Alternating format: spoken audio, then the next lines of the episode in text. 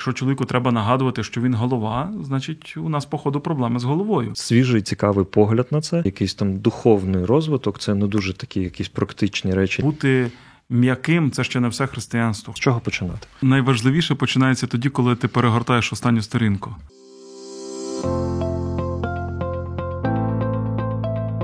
Є погляд об'єктивний, є погляд суб'єктивний, а є біблійний погляд. В ефірі програма Біблійний погляд на радіо М. Друзі, вітаю вас на хвилях Радіо М. Е, сьогодні у нас програма Біблійний погляд. Ми спілкуємося з єпископом церкви Спасіння е, Миколою Савчуком. Пане Микола, вітаю. Доброго вечора.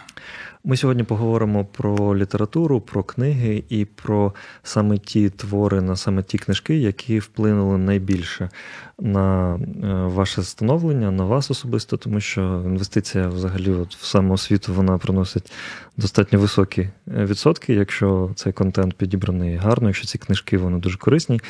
І е, хотілося б, мабуть, спитати: от е, якщо ми візьмемо таку тематику, яка буде багатьом людям дуже цікава, це тематика відносин, стосунків.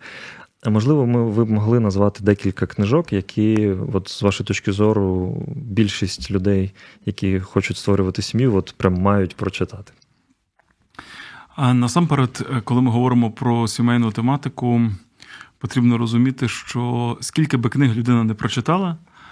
А найважливіше починається тоді, коли ти перегортаєш останню сторінку. uh Тобто, найкраще, що можна зробити із книгою, це не просто її прочитати, а це почати виконувати те, що там написано, і те, що там рекомендується.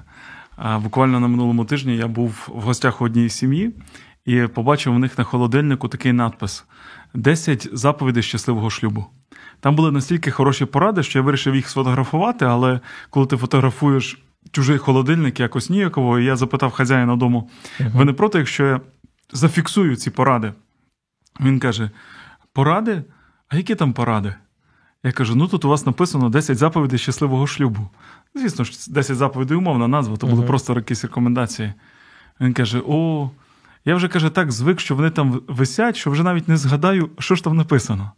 І от часто так буває із тими істинами, які для нас стали настільки прописними, і вони, може, так часто перед нами, як той надпис на холодильнику, що ми е, зафіксували їх, ми десь їх е, просто знаємо на рівні інформації, але так, можливо, і не перевели у практику тому що вони залишилися поза нашою увагою. І коли ми спілкувалися з цим чоловіком, він так і сказав: каже: виявляється, мало їх повісити на холодильник, треба ще їх і виконувати. Е, Навіть Біблія, навіть Слово Боже говорить, що. Е, той, хто е, знає щось, хто має інформацію, хто має знання, але їх не використовує, каже Ісус: якщо ви чуєте мої слова, але їх не виконуєте, то ви уподібнитеся до чоловіка, який побудував дім свій на піску. Угу. Будинок побудований, все начебто є, але коли починається буря, коли починається шторм, то хвилі зметають цей будинок, бо немає фундаменту. Але той, хто чує і виконує, той може розраховувати, що в нього є фундамент, є надійна основа, як дім, який побудований на скелі. Але повернімося до питання е, до питання сімейних відносин, до питання книги, які я міг би порадити. Давайте почну із останньої книги на цю тему, яку я прочитав. Це книга дуже свіжа. Вона нещодавно була видана українською мовою і дуже мені сподобалася. Книга е, американського. Е, пастора і, взагалі, я б сказав би, мислителя Тімоті Келлера, яка має назву Невідомий шлюб. Е, у ній він дуже цікаво е, підходить до, здавалося б, звичайних і для більшості християн відомих істин, е, але показує стосунки чоловіка і дружини не просто як їхню приватну справу, а показує все це через призму стосунків, які є між Богом і людиною. І ось це, ця перспектива, ось цей погляд. Е, він по-новому відкриває, повторюся, здавалося б, е, уже засвоєні, банальні прописні істини, які ти до цього разу е, чимало разів чув до цього випадку. Тому, от, напевно, це буде книга номер один. Угу. Книга номер два, яку я згадав би, це книга, яка, як я часто жартую, врятувала мій власний шлюб. Це п'ять мов любові. Оскільки у нас із моєю дружиною коли ми от-от мали одружитися, от-от мало бути весілля, почали виникати якісь перші такі, не те, щоб непорозуміння, а просто розбіжності. Я навіть не міг збагнути, в чому справа. І тут за місяць до того, як ми маємо йти під вінець, мені потрапляє в руки книга П'ять мов любові. Я знав, що це бестселер, але якось враховуючи, що це бестселер, е, я до цього до цієї книги скептично ставився. У мене взагалі є така схильність. Якщо зараз всі щось слухають, то значить треба послухати це трішки пізніше, коли вляжеться пилюка ось цієї тимчасової популярності, і вже потім на свіжу голову оцінити, вартісне то чи ні.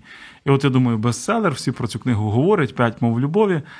Але раптом відчуваю так внутрішньо, прочитай. Як зараз пам'ятаю, я їхав у маршрутки, е, їхав з одного міста у інше, відкрив цю книгу, і мені все стало ясно, що, чому і як відбувається у наших стосунках, і як потрібно на це відреагувати. Я приїхав і цю книгу одразу дав своїй майбутній дружині, кажу, тепер читай ти. Тому п'ять мов любові номер два. Ну і давайте третю назву е, у цій сфері це. Е, книга, яка дуже сильно допомогла мені в моєму пасторському консультуванні, тому що вона врівноважує деякі, е, я б сказав би, не збалансовані речі в житті людей. Книга називається Межі. Е, в російському перекладі вона свого часу була під назвою Бар'єри, і це два психологи, які при цьому є християнами і дуже свідомими, глибокими християнами Джон Таунсенд і Генрі Клауд. У них є ціла серія різних книг, які всі практично я, е, що я читав, я можу щирим серцем рекомендувати. Але ось ця межі вона є такою, як то кажуть, магнум опус, їхньою головною е, книгою, їхнім головним виданням, бо там зібрані головні думки про те, як е, не давати іншим людям маніпулювати собою. Як захищати свої власні кордони, своє власне життя, як бути твердим, коли говориш ні, як е, відстоювати е, те, що буде на благо для інших людей, навіть коли вони цього не розуміють, і показувати їм, що. Відсутність кордонів, як то кажуть, річка без берегів перетворюється на болото. Дуже практична книга. І я б сказав би, що в моєму досвіді консультування вона мені знадобилася, тому що часто люди приходять і кажуть, приходять і кажуть, я жертва, я відчуваю на себе тиск, я не знаю, як мені справитися з цим. І я е, одразу відчуваю, особливо від християн, такий посил. Але ж ми покликані уступати, але ж ми покликані завжди терпіти. І я одразу їм кажу: книга межі. Угу. Тому що а, бути м'яким це ще не все християнство. Християнство вміє бути твердим бути поступливим це ще не все. Християнство може бути наполегливим. Е, і е, сам Христос Він вчив і говорив, і показував, що ми маємо знати, е, хто ми, у що ми віримо, на чому ми стоїмо. І його приклад, власне, він показує, що він чітко реагував, коли переступали його межі. Він знав, хто він, і не давав людям нав'язувати свою волю. А навіть коли він смирився під волю Отця, це було його власним рішенням і не було не слабкістю, а проявом сили. А це, якщо так коротко, ось ці три книги вони лягають в таку, е, можна сказати, скарбничку, яку я рекомендую всім і раджу прочитати. Тім Келлер. Взагалі, все, що написав Тім Келлер, треба читати, uh-huh. але невідомий шлюб однозначно. Це Геррі Чепмен, книга про мови любові. Там теж є серія, але можна почати з базової п'ять мов любові, які є загальною, але там є в нього і книги п'ять мов любові у стосунках чоловіка-дружини, п'ять мов любові е, стосовно дитини, п'ять мов любові в житті підлітка, п'ять мов любові в стосунках із Богом, зрештою. Ну і книга про межі, хоча знову ж таки там ціла серія, це Генрі Клауд і е, Джон Таунсенд. Отож, е, ну, напевно, така, така трійка буде від мене. Я у вас, по-моєму, десь або в сторіс, або в стрічці у вас побачив от книгу, коли ви рекомендували саме Тімоті Келлера, Я теж її собі придбав. Мені дуже сподобалася ця книга. Там була просто така для мене приголомшлива, чудова ідея про завітні стосунки, як він їх підсвітив зовсім з іншого кута. Можливо, ви можете згадати декілька думок чи одну якусь думку, яку, от ви, прочитавши цю книгу, ви подумали, о, це дуже свіжий, цікавий погляд на це. І, можливо, от вам ви з цієї книги можете поділитися якоюсь такою одною тезою з нашими слухачами. Тут одразу потрібно сказати, що все це відбувається спонтанно, без попередньої підготовки, тому, можливо, якісь по-справжньому цінні думки я упущу. Але перше, що зринає на поверхню, uh-huh. коли ми починаємо про це говорити, е, це те, що е, Тімоті Келлер показує: Е, шлюб є Божим винаходом, шлюб є Божим проектом, і наш земний шлюб він має таку духовну алегорію це стосунки Христа і церкви. І відповідно він показує, що нам потрібно орієнтуватися на цю модель, на цей образ, і що ми ніколи самі своїми силами, без допомоги, Бож... допомоги Божої благодаті, не зможемо бути ані хорошим чоловіком, ані хорошою жінкою. І нам потрібно черпати ці сили у нього і з його прикладу. І він каже цікаву річ. Перше, це те, про що я е, думав дуже часто, і я про це проповідував що чоловіки мають любити своїх дружин, як Христос полюбив церкву. Так сказано в посланні до Єфесян, це абсолютно очевидна істина. Христос пожертвував собою ради церкви, і, відповідно, е, ми маємо, як чоловіки, бути готові на самопожертву ради своєї дружини.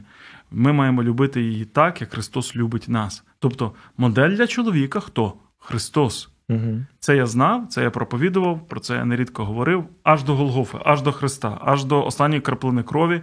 Ти пов'язуєш себе зі своєю дружиною, ти віддаєшся для неї. Але те, що дружина має брати приклад з Христа, було для мене чимось нестандартним і новим, тому що я частіше казав, е, що дружина має брати приклад з церкви. Угу. Але тоді в мене самого виникав такий певний дисонанс. Але ж церква не завжди досконало слухається Христа. Біблія каже, Христос полюбив нас, Христос полюбив церкву, чоловіки беріть приклад з Христа. А жінки хай коряться е, чоловікові, як церква кориться Христу. І тут одразу, а наскільки досконало церква кориться Христу? І коли ми дивимося на реальну живу існуючу церкву, то ти розумієш, що напевне не надто кориться, бо інакше не було б ні розділень, ні єресів, ні різного роду негативних явищ. І тільки коли ти усвідомлюєш, що мова йде не про церкву видиму, а про церкву невидиму, просту, скажімо, духовну сторону церкви, яка складається із віруючих із різних конфесій, яка буде тією справжньою церквою, яка війде в небеса не якоюсь деномінацією, конфесією чи церквою як релігійною структурою, а про віруючих за всі покоління з усіх е, народів, з усіх племен, з усіх конфесій, які мали реальні справжні стосунки з Богом, то думаєш, ага, напевно, якщо так, тоді тоді я згідний із тим, що угу. ну як, я я розумію тоді, що мається на увазі, бо як я можу бути не згідний з Біблією, зрештою. Але я розумію, про що мається на увазі, коли говориться е, так, як церква кориться Христу. Однак ідея, про яку говорить Келлер, що жінка має брати приклад не просто тільки з церкви, але й з самого Христа. Не тільки чоловік має наслідувати Христа, але й жінка це було для мене революцією. Чоловік вчиться наслідувати Христа як е, той, хто за свою наречену помирає, угу. так як Христос Він е, взяв на себе роль лідера, так само чоловік має бути лідером. А жінка наслідує Христа в тому, як він покорив себе своєму отцеві коли сказав, не моя воля, а твоя хай буде. І оце було для мене відкриттям. І той, і той мають брати приклад і черпати сили у Христа. Ну і ще цікавий момент, який дуже мені сподобався, і, напевне, е, я ніде не бачив це настільки чітко прописано. Я навіть потім цитував це в одній зі своїх проповідей. Це те, як е, вже дружина е, Тімоті Келлера, здається, це розділ написаний нею, Кеті, вона пояснила, як у їхній сім'ї приймаються рішення. Угу. Тому що завжди момент прийняття рішень він складний. Тут є дві крайності. Одна крайність подумати, що рішення мають прийматися е, виключно методом голосування, так би мовити, така собі демократія в сім'ї, і тоді руйнується якась логічна ієрархія. А а, а за ким останнє слово і так далі, і тому подібне.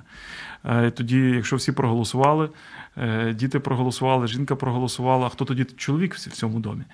З іншого боку, є інша крайність це така диктатура своєрідна коли чоловік каже, ну я ж голова. І я завжди кажу, що якщо так робити, то ну, якщо чоловіку треба нагадувати, що він голова, значить у нас, походу, проблеми з головою.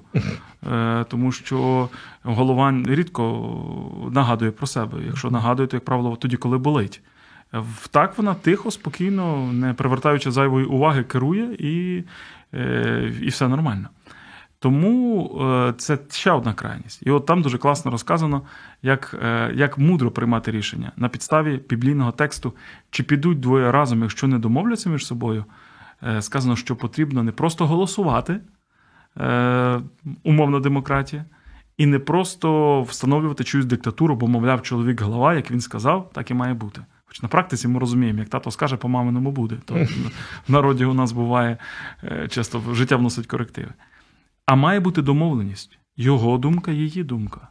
Якщо це сім'я е, з дітьми, і діти вже мають право е, на на прийняття рішень, врахувати їх думку, а потім домовитися. І тільки коли не вдалося збалансувати і домовитися, тоді чоловік залишає останнє слово за собою. І, е, здається, в книзі зазначається, що таких випадків буде буквально 50%. А 90% це має бути спільна домовленість. Звісно, залишається ієрархія божественної влади, чоловікові голова Христос, дружині голова чоловік. Але повноцінно чоловік користується в односторонньому порядку тільки тоді, коли вже зовсім немає можливості якось врегулювати ситуацію. А в іншому він є мудрим керівником, він є лідером і серцем слуги, який завжди шукає кращого не для себе егоїстично, а для користі сім'ї, для цього вислуховує. І навіть коли приймає рішення особисто, робиться керуючись не власним я, а загальним благом. І навіть коли він каже останнє слово, то це продиктовано його турботою про інших. І ось це було дуже-дуже гарно викладено в цій книзі. Пастор Микола, можливо, ви можете порадити якісь е, книжки або серію книжок, які допомогли вам в вашому служінні, в вашій роботі, в вашій діяльності. Е, ті книги, які можуть бути цікаві, так би мовити, загальному читачеві, і про що було б корисно з точки зору лідерства, можливо, професії, служіння, щоб було корисно почитати. Ну, Насамперед, я вважаю, що якщо людина займається якоюсь справою, то вона має постійно розвиватися у цій справі. Тому тут все дуже залежить від індивідуального підходу е, кожної людини. Е, якщо я є пастором, священнослужителем, очевидно, що я читаю духовну літературу і е, читаю якісь книги, пов'язані з роботою з людьми, з лідерством, е, часто книги пов'язані з психологією людей, взаємодією з людьми. Однак, е, якщо говорити суто про процес мого становлення, давайте так, раз ми про відносини три книги згадували. Ми зупинилися на невідомому шлюбі Келлера, хоча насправді я міг би розказати е, чималу кількість історій і про п'ять мов любові, і про межі, написані Клаудом і Таунсендом. Але все ж таки, давайте тоді я так само дам три книги, е, які помогли мені в моєму становленні професійному або, скажімо, духовному становленні. Перша це буде книга, яку написав е, мій пастор. Я вірю в те, що кожному пастору потрібний пастор, uh кожному лідеру потрібний лідер. Нам потрібна здорова підзвітність, і нам потрібні наставники, які можуть ділитися своїм досвідом із нами і можуть в потрібний момент нас коригувати. Так от. Книга номер один із е, цієї категорії це книга, яку написав мій старший пастор. Вона так і називається наставництво. Насправді це ази, це можна сказати, така духовна абетка, яка вчить людей у перших кроках слідування за Богом. Вона вчить людину, яка тільки починає свою духовну подорож, як молитися, як читати Біблію. Там роз'яснюється, як розібратися зі своїми внутрішніми якимись вузлами, проблемами, образами, як долати труднощі і так далі. І коли я свого часу отримав цю книгу, вона мене провабила не тим, що я побачив там якісь абсолютно нові для себе істини, а тим, наскільки вони просто доступно і разом, разом з тим практично викладені. І тому книга наставництво 1 вона стала для мене такою е, стартовою точкою знайомства із моїм майбутнім наставником і моїм майбутнім пастором. А також е, вона для мене по-особливому дорога, бо е, потім сам, ставши лідером, пастором, я по цій книзі навчав людей, що роблять перші кроки за Богом, новонавернених. І я кожного понеділка протягом. 13 з половиною років. Я кожного понеділка за винятком якихось е, відпусток чи вихідних, але майже кожного понеділка, тобто це за роки е, сотні сотні е, разів. Я урок за уроком цю книгу викладав і використовую як навчальний курс для допомоги іншим людям в пізнанні Бога. Тому для мене це така особлива сторінка мого життя. Друга книга це буде книга, яка е, допомогла мені відчути, що я е, маю пасторське покликання. Це книга американського священнослужителя Ріка Уоррена, е, який свого часу розпочав церкву фактично з нуля у штаті Каліфорнія. Це відома церква Saddleback, Saddleback Church. І він розповідає історію свого життя, розповідає, як він прийшов до усвідомлення цього покликання. І коли я читав цю книгу і читав про його підхід, дуже такий людяний, я б сказав би, побудови церкви із людським обличчям, церкви, де людям раді, церкви, де е, людей привітно зустрічають і гідно проважають. А церква, яка орієнтована на те, щоб бути. Е, домом бути сім'єю духовною. Я коли прочитав цю книгу, е, це дуже сильно мене надихнуло, і я ну, просто запалився. Насправді, сьогодні, викладаючи у семінаріях, викладаючи в різних духовних закладах, на різних зустрічах, конференціях, я інколи ловлю себе на тому, що я говорю думки Ріка Ворена, прочитані мною більше 20 років назад але говорю їх з такою впевненістю, наче це мої власні думки. Бо я стільки разів це повторював, що це вже стало моєю плоттю і кров'ю. Я дійсно е, в багатьох питаннях навіть кажу це і ну, як то є такий жарт, знаєте, як кажуть, е, коли е, ти цитуєш е, когось перший раз, ти можеш назвати, кого ти цитуєш. Коли ти цитуєш когось вдруге, ти можеш сказати, як я говорив вам минулого разу. Коли ти цитуєш когось втретє, ти можеш говорити, як я завжди вам кажу. То от у мене більшість думок, які я цитую з Ріка Ворена, це вже думки категорії, як я завжди кажу. От, А далі йде цитата з Ріка Ворена. І е, недавно я задавав студентам перечитати цю книгу і думаю, треба самому освіжити. Я читав її не раз. І я перечитую і раптом ловлю себе на тому, що е, є багато думок, які я вже думаю, що це я їх е, сам до них дійшов, а насправді я колись їх прочитав у нього. Тому цілеспрямована церква Ріка Орена така суто для духовних е, служителів дуже корисна річ, щоб налагодити церковні системи. І щоб церква була відповідною Божому задуму, але разом з тим, щоб це була церква для людей а не тільки для якихось е, абстрактних духовних понять чи істин. І третє, напевно, це буде така свого роду класика на тему лідерства. 21 закон лідерства написано Джоном Максвеллом. Цікаво, що Джон Максвелл, він, окрім того, що він є таким своєрідним гуру в темі лідерства, консультантом, фахівцем, він е, теж тривалий час він був е, християнським священнослужителем, він був пастором в кількох церквах, і до сих пір я знаю церкву, в якій він несе пасторське служіння, вже тепер як поважний пастор, там почесний пастор.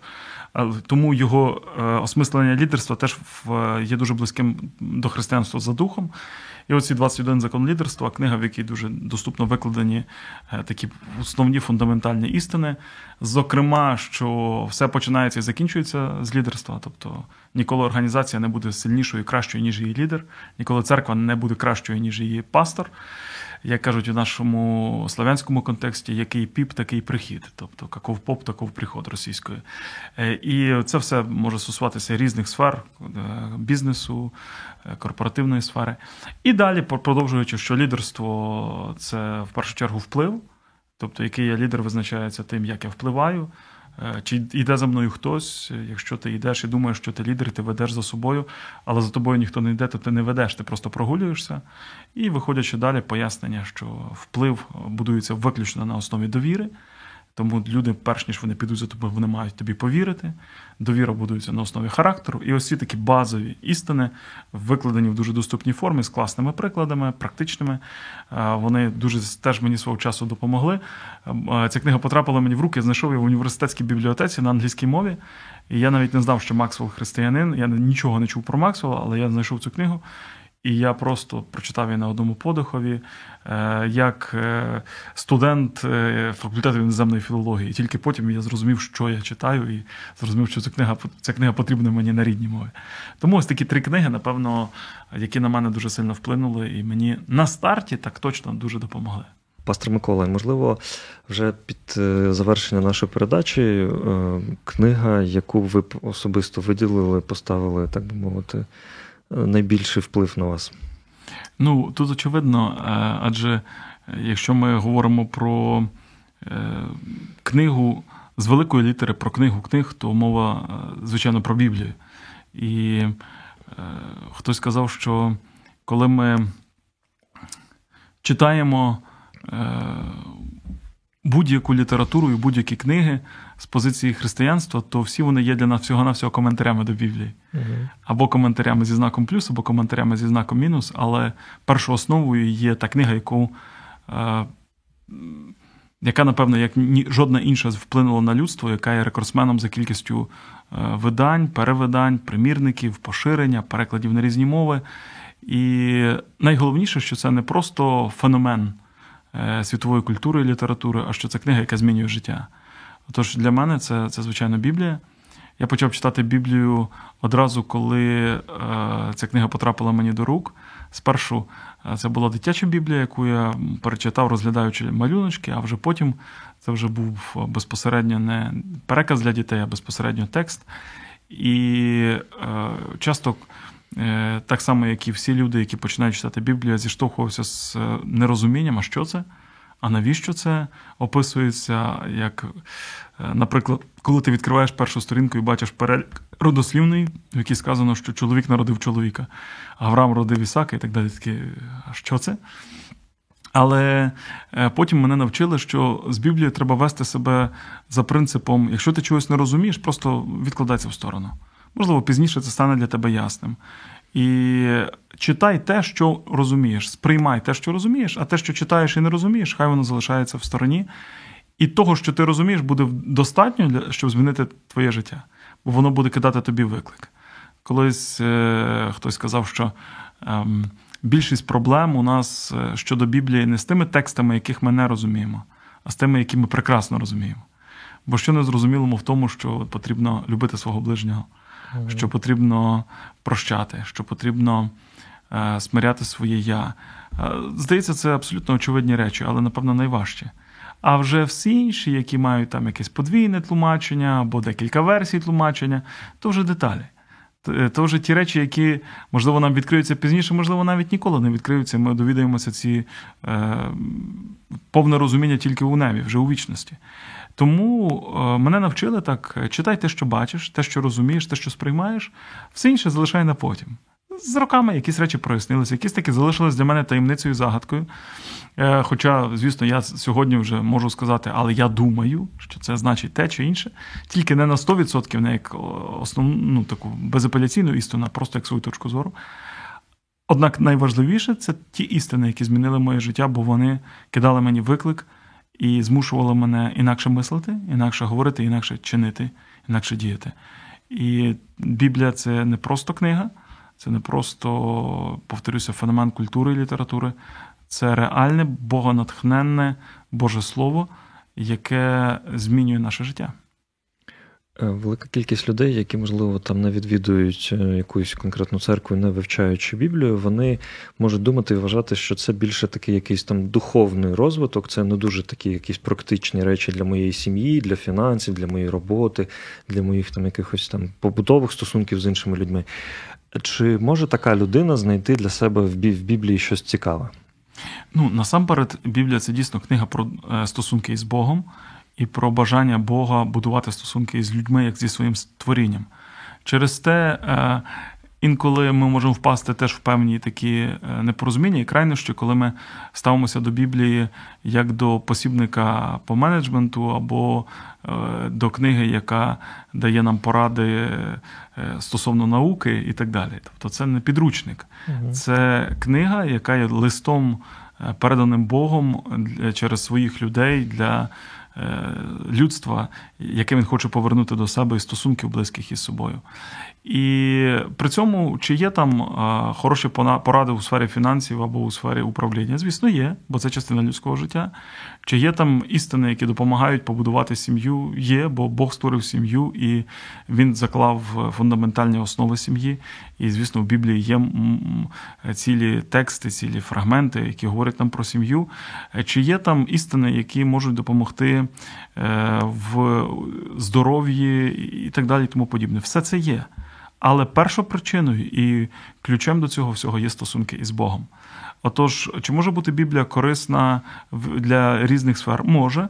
Але е, якщо брати ці істини у відриві від першого джерела, то ми отримаємо навіть хороших, моральних, гарних, добре вихованих, висококультурних людей, які при цьому вони взяли зовнішню форму, але втратили суть і втратили істину. В значній мірі це те, що відбувається сьогодні в певних суспільствах, коли ми маємо культури сформовані за допомогою Біблії. Але сьогодні сама Біблія е, залишилася на полиці. Ми маємо культури сформовані під впливом християнства, тільки Бог залишився за е, дужками. І ці культури пожинають е, плоди і наслідки того, як це все формувалося, але вони вже відірвалися від свого першого джерела. І поступово-поступово ми вже бачимо деградування, декаданс, таке певне усихання. Бо коли це було гарне дерево, яке виросло з коріння, тепер воно від коріння відірвалося, е, починається проблема. Е, хоча з іншого боку, буде правдою сказати, що коли ми центр ставимо в центрі, стосунки з Богом ставимо в центр, то це безумовно впливає і на всі сфери життя також. І в тому числі, хоч Біблія не підручник, але ми знаємо багатьох науковців, які стали науковцями, бо вони усвідомлювали, що світ створив Бог. Відповідно, Бог не просто створив, а дав завдання дослідити те, що він створив. І цей біблійний е, посил їх штовхав до дослідження, до науки і так далі. Тобто вона впливає на різні сфери. Е, хоча сама по собі переслідує головну ціль. Якщо ми будемо говорити для людини, яка перший раз замислилася над вашими словами, і в неї десь там вже пилом прикрита Біблія там лежить на полиці, і вона думає, візьму щось, почитаю. Е, що б ви порадили людині, яка буде перший раз читати, з яких глав почати, можливо, в старому заповіті, в новому заповіті, з чого починати? Я б радив почати із нового заповіту, тому що старий заповіт він е, є, хоч і великим, але вступом до головного. Е, хтось сказав, що і в новому, і в старому заповіті головна діюча особа це Ісус Христос. Просто в новому ми дізнаємося, що Він прийшов, щоб повернути людство до Бога, щоб стати Спасителем. Е, а в новому, а в старому заповіті ми е, отримуємо передісторію. І ми читаємо там про Ісуса, який має прийти. Тобто це червона нитка, яка теж проходить там. Однак, е, почавши одразу зі старого, дуже легко цю нитку втратити, адже там описано багато історій, багато ритуальних моментів, пов'язаних з тим, як жив ізраїльський народ, і, і часто люди, починаючи зі старого заповіту, швидко загрузають. А в новому заповіті ми бачимо вже факти. Uh-huh. В новому заповіті перші чотири книги це Євангелія від Матвія, від Марка, від Луки та Івана. І як хтось сказав, каже, напевно, Бог написав це чотири рази, е, адже більшість подій, зокрема, в трьох так званих синоптичних Євангеліях вони повторюються: Матвій, Марк, Лука. І хтось каже: ну, напевно, ці чотири Євангелії це для того, щоб ми е, до нас по-справжньому дійшло, щоб ми краще це зрозуміли, бо з першого разу, може, не запам'ятали. Але чотири рази описується життя Ісуса під різним кутом, там є свої нюанси, своя специфіка подачі. І з якого Євангелії почати, це вже питання таке дуже риторичне. Можна почати з Євангелія від Матвія, звісно, не зациклюючись на генеалогії народослівні. Можна почати з Євангелія від Марка. Дуже часто я рекомендую людям прочитати спочатку Євангелія від Марка.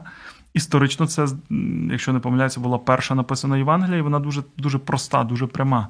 Там немає е, великих якихось незрозумілих фрагментів, там акцент надії.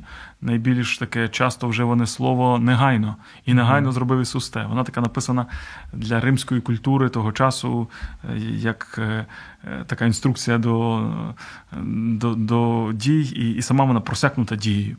Е, Євангелія від Луки, яке дуже, е, скажімо, близьке для грецької ментальності, для людей, знайомих з грецькою культурою. Воно дуже вишукано, написане, і там є свого роду це така біографія дослідження. Євангеліє від Івана, яке найбільш філософське з усіх Євангелій, і де Е, навпаки, е, дуже е, багато частин тексту не співпадають або доповнюють, я б сказав би, розширюють те, що ми дізналися із перших трьох Євангелій. Можна почати з будь-якого. В залежності від того, до чого більш схильна людина, але попробуйте почати з будь-якого з Євангелій, прочитайте одне, а потім прочитайте наступне або одне із інших чотирьох. І вже тоді, коли ви вкорінитеся в розумінні головного послання, можна продовжувати читати далі новий заповіт або почати зі старого, але Євангелія в першу чергу. Дякую вам за таку цікаву змістовну бесіду. Друзі, е, ми сьогодні спілкувалися з говорили з єпископом церкви Спасіння Миколою Сочуком про ті сім книг, які дуже сильно повпливали саме на його становлення і формування. Побачимося з вами в наступних передачах. На все добре.